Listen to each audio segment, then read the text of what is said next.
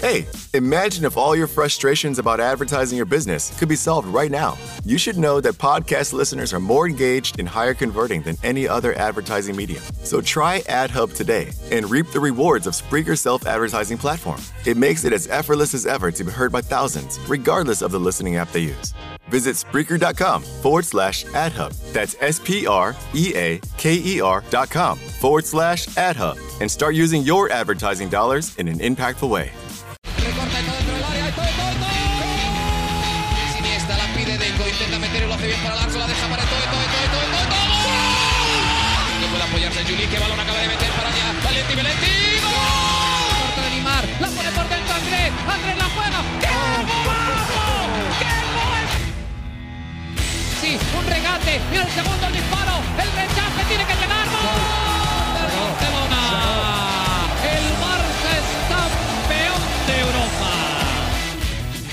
Amigos de ADN Barça, bienvenidos al episodio número 13 de nuestro podcast. Hoy con una Mariana Guzmán un poco más feliz de lo normal, pues acaba de llegar de, de la calle. Por fin pudo salir a hacer ejercicio y, bueno, me imagino que se siente un poco mejor. ¿Cómo estás, Mariana? ¿Cómo te trata ahora la, la cuarentena? Hola Alejandro, sí, soy una persona renovada. Después de 50 días de confinamiento salí a hacer ejercicio. Tenemos franjas horarias para esto de 6 a 10 de la mañana y bueno, de, de 8 a 11 de la noche y mucha gente en la calle intentando preservar lo que es la distancia, uh -huh. pero bueno, creo que todos teníamos esa necesidad de, de, salir a la calle. Yo salgo con mi mascarilla, no me la quito, aunque siento que me asfixio haciendo ejercicio, es muy, muy raro. trotando con mascarilla? Eh, estaba intentando trotar 50 días en confinamiento, créeme que te dejan en muy mal estado. Sí. Pero, pero bueno, la verdad, contenta de, de, salir a la calle y de, y de retomar un poco lo que era mi, mi vida. Por bueno, lo menos bueno. a, a, nivel de, de calle. Así, sí. así nos comentaba también el fin de semana Gabriel Quiroga de, de Barça Talk, nuestro podcast en inglés. También estuvo el, el, fin de semana caminando. Bueno, dijo que también trotó porque si trotabas en Madrid te dejaban ir más lejos. En cambio, si, si caminabas nada más te dejaban ir un kilómetro alrededor de tu casa, algo así.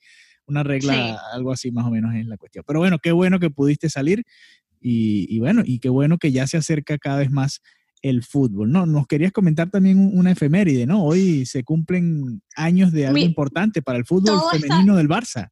Es así, todo está conectado porque es nuestro episodio número 13. Uh -huh. Y en el año 2013, un día como hoy, 5 de mayo, el Barcelona obtiene su segundo título de liga consecutivo, además. Eh, venció en San Mamés al Athletic de Bilbao, un, dos goles por uno. Bueno, 1-2 el, el resultado final. Y bueno, bien por, por estas chicas que han venido haciendo un trabajo maravilloso, te lo comentaba y antes de comenzar a grabar, que, que ver al Barça eh, femenino es increíble, son unas jugadoras tan talentosas con una determinación, una personalidad en la cancha y bueno, eh, un poco de comentar lo que ha sido esta evolución progresiva de, de las chicas del Fútbol Club Barcelona.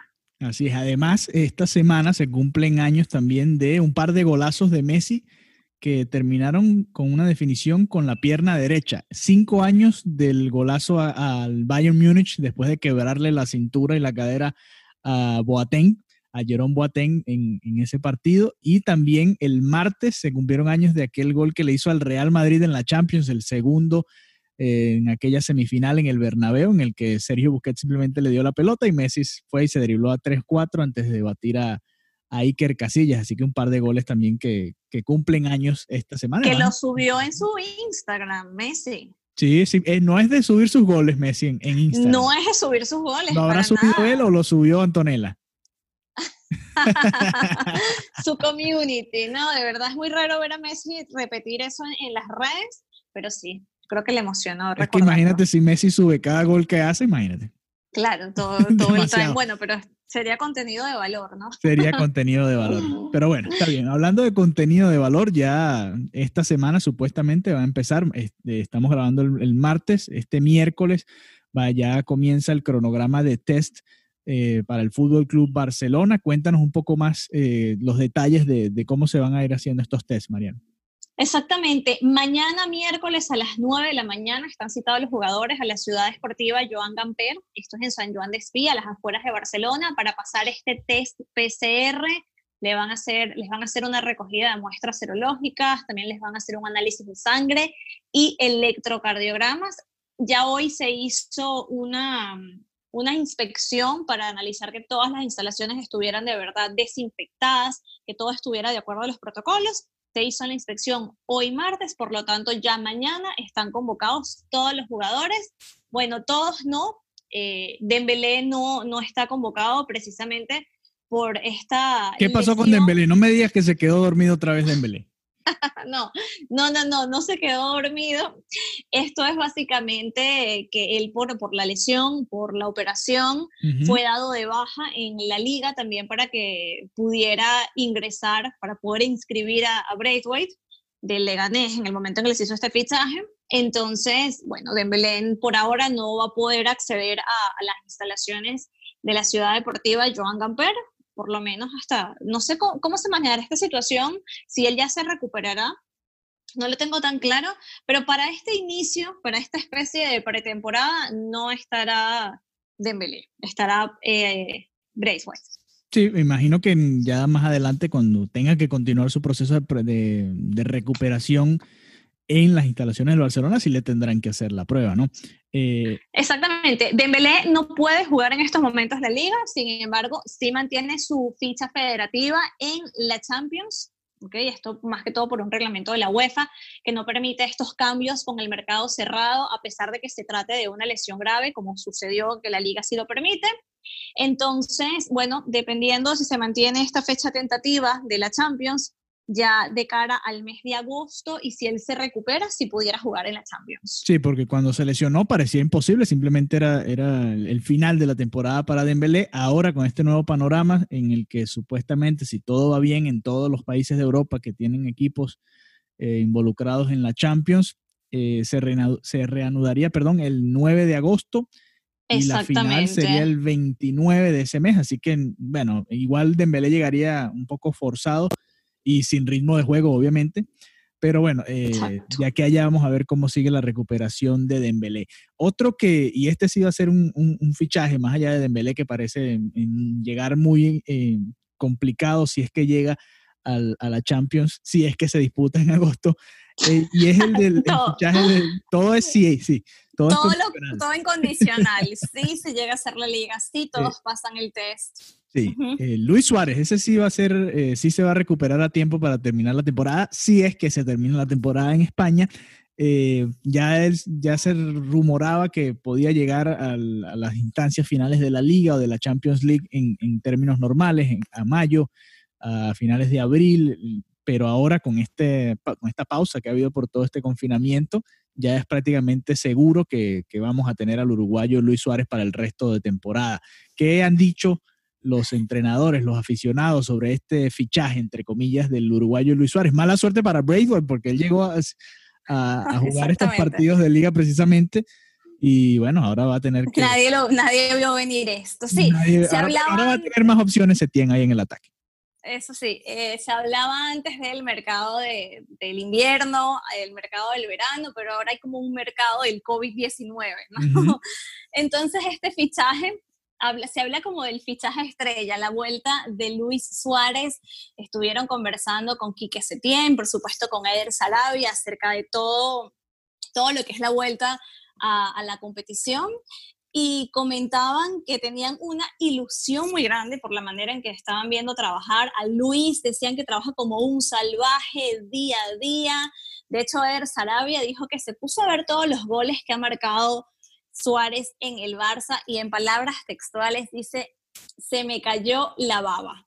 O sea, la emoción que tiene Eder Sarabia aquí que se tiene de esta, de esta vuelta de Luis Suárez es considerable, así que creo que le tienen muchísima fe, y bueno, y cómo no tenérsela a Luis Suárez después de, todo lo que ha demostrado, eh, aun cuando muchos decían que ya es el momento de buscar su recambio, que él también lo dice, en el Camp Nou siempre iba y metía un gol, dos goles, siempre salía a dar la cara. Entonces, una baja terriblemente sensible que, bueno, las cosas se dieron de esta manera.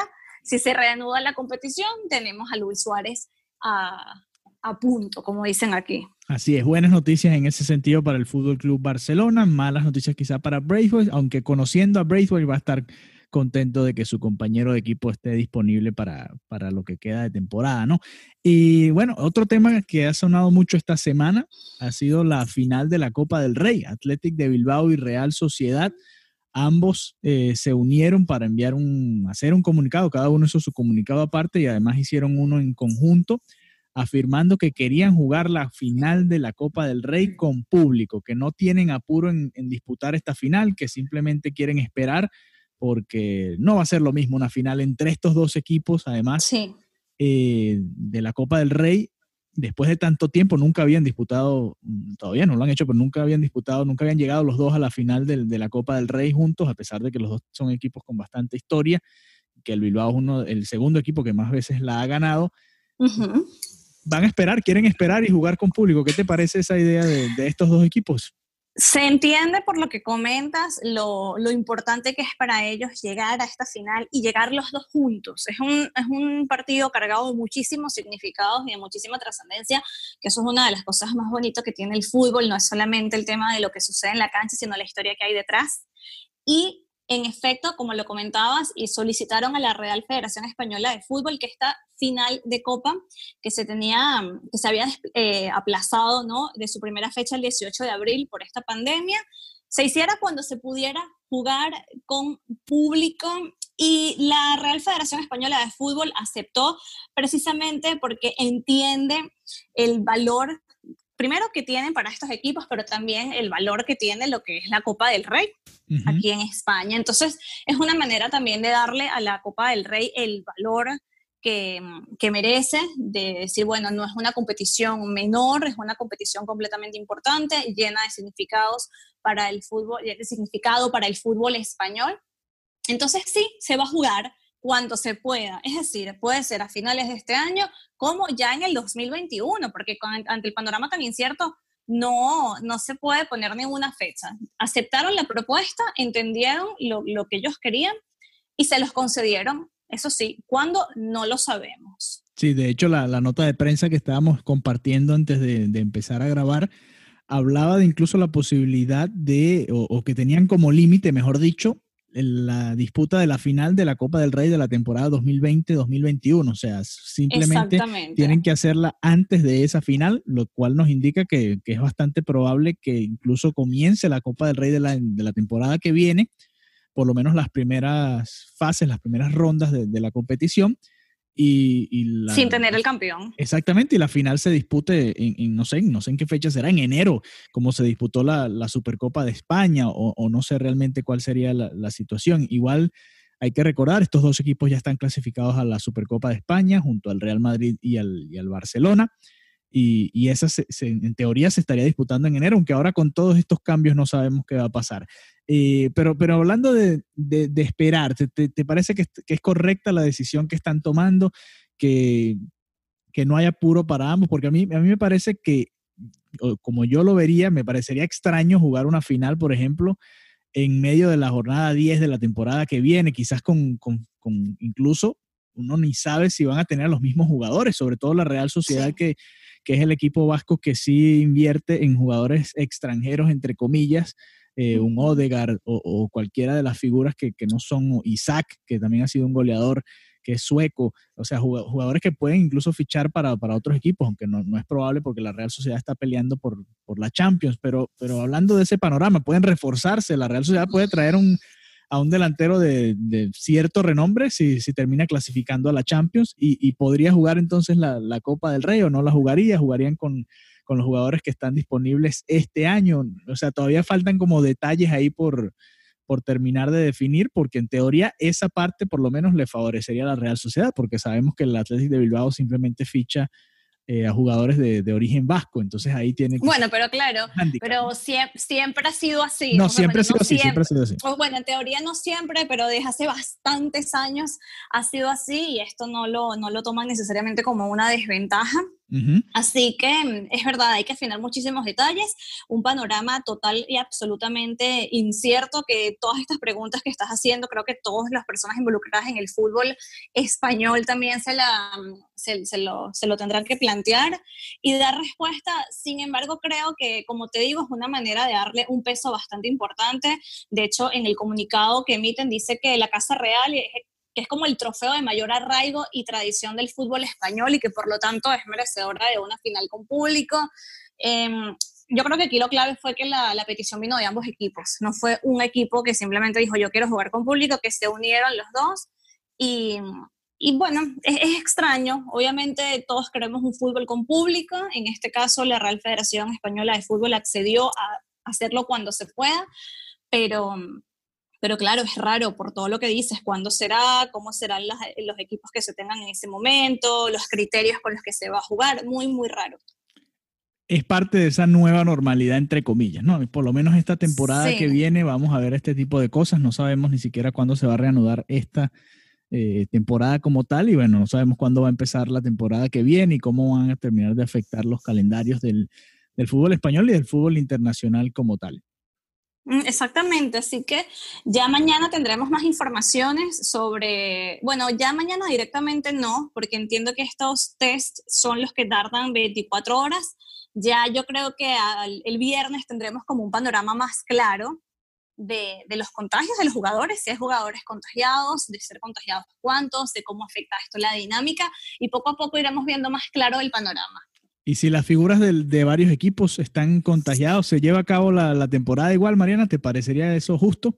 En principio, la, en principio sí se debería seguir adelante, o sea, el que esté contagiado tendría que estar aislado, lógicamente, pero, pero sí, continúa. El fútbol, como dicen, the show must go on, el fútbol también. el show debe continuar, así es. Bueno. Claro no queda otra, no queda otra que esperar que todos estén sanos y que puedan darse el comienzo, la reanudación de la temporada lo más pronto posible. Eh, obviamente va a ser complicado, van a, no sé cuánto tiempo les van a dar de pretemporada en sí, porque además tienen que prepararse para después jugar cada tres días prácticamente, que tampoco es, es fácil eh, en hacerlo, ¿no? Ya lo hacen los, los, equipos que están acostumbrados a jugar Liga y Champions y les cuesta bastante. Imagínate entonces, por ejemplo, eh, tú que cubres al español de Barcelona, por ejemplo, esos, esos, equipos que no tienen la plantilla, quizás como para afrontar jugar tres partidos por semana, domingo, miércoles, domingo, y, y mantener ese ritmo por, por mes y medio. Que lo, que lo hicieron, ¿no? Con la Europa League. Ajá, lo hicieron y les costó. Sí, sí, sí, sí. Sí, bueno, es como dicen, es lo que hay. La única opción. es la única opción. No les queda otra si quieren salvarse. No, a nadie. Sí, así sí, es, sí. Así es. Bueno, así llegamos al final entonces de este episodio número 13 de ADN Barça. Pero antes de cerrar, quiero hacer un comentario de, de, sobre la gente que nos está escuchando, ¿no? De dónde nos, nos están escuchando en estos momentos y, y revisando un poco las estadísticas eh, viendo y, yo decía, bueno, vamos a ver qué ciudad es la que más veces ha reproducido nuestro podcast. Y yo dije, y me sorprendí, no es Barcelona, es la ciudad de Toronto en Canadá. ¡Ah! Toronto, ¡Qué en Canadá éxito! Es la ¡Qué ciudad éxito! que más ha reproducido nuestro podcast hasta ahora de ADN Barça. Y aquí en, en, en este registro hay, hay, ciudades interesantes. El país como tal es Estados Unidos, pero ya vamos a irnos por país. Primero vámonos por ciudades porque me parece eh, interesante el dato. El segundo es Barcelona, obviamente, somos un podcast especializado más que todo en el, en el Fútbol Club Barcelona.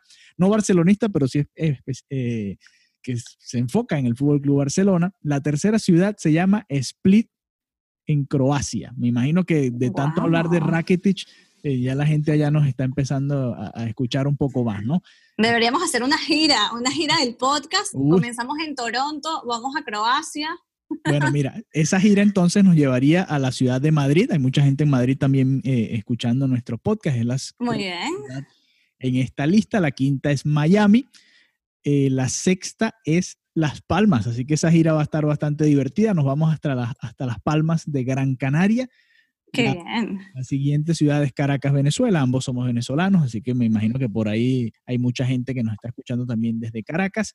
Edmonton, Canadá, no solo Toronto, ahora también wow. Canadá aparece aquí en, en, el registro. Y después vienen dos ciudades de los Estados Unidos, Portland en Oregon y Johnson City en Tennessee. Ese debe ser mi hermano que vive por allá. Y son las ciudades que están entonces registradas aquí en, en cuanto a, las visitas, ¿no? ¿Qué te parece? No, maravilloso, maravilloso. Comenzamos la gira en Toronto y cerramos aquí en el Camp Nou. Y cerramos en el Camp Nou de Barcelona. Me parece muy bien. En cuanto a países, rapidito para, para que tengan una idea, Estados Unidos es el primero, casi con el 38% de, de las visitas. España es el segundo y Canadá, obviamente, el tercero, nuestra gente de Canadá, bastante gente que habla español entonces en Canadá escuchando nuestro podcast. Croacia es el cuarto, eh, Venezuela es el quinto, Puerto Rico, México, Argentina, Colombia. ¡Qué bien! Entonces los países en donde se está escuchando. México, qué bien. ADN Barça, sí, México. México tiene ahí un porcentaje pequeño, pero lo estamos logrando también, Mariana. ¿Qué te parece? Así que saludos a toda esa gente que nos está escuchando en, varios continentes, incluso Europa y, también el continente americano, desde Argentina hasta Oregon, que está al norte, al noroeste de los Estados Unidos. Qué bien, qué bien. Bueno, muy feliz y por, favor reporten, se escriban. Nos queremos, queremos escucharlos, verlos, leerlos y saber también de qué quieren que hablemos del Barcelona y de la Liga y de la Champions, de lo que ustedes quieran. Así que ya saben, a, a Mariana Guzmán le pueden escribir en arroba Marianita Guzmán a nosotros en arroba ADN Barcelona 2 en nuestras cuentas de sociales, de redes sociales, y a mí, arroba Alejandro BG32. Muchas gracias por habernos acompañado y nos vemos pronto. Este fin de semana les tenemos una sorpresa con alguien de una peña en un país sudamericano. No les vamos a dar más detalles. Nos vemos pronto. Intriga. Adeu. Adeu. Viernes. Los críticos aclaman que A Quiet Place Part 2 es la experiencia para que los cines fueron hechos. A Quiet Place Part 2, clasificada PG-13. Nada es más importante que la salud de tu familia y hoy todos buscamos un sistema inmunológico fuerte y una mejor nutrición. Es por eso que los huevos Egglands Best te brindan más a ti y a tu familia. En comparación con los huevos ordinarios, Egglands Best te ofrece 6 veces más vitamina D y 10 veces más vitamina E, además de muchos otros nutrientes importantes, junto con ese sabor delicioso y fresco de la granja que a ti y a tu familia les encanta. Todos queremos lo mejor para nuestras familias. Entonces, ¿por qué no los mejores huevos? Solo Egglands Best. Mejor sabor, mejor nutrición, mejores huevos.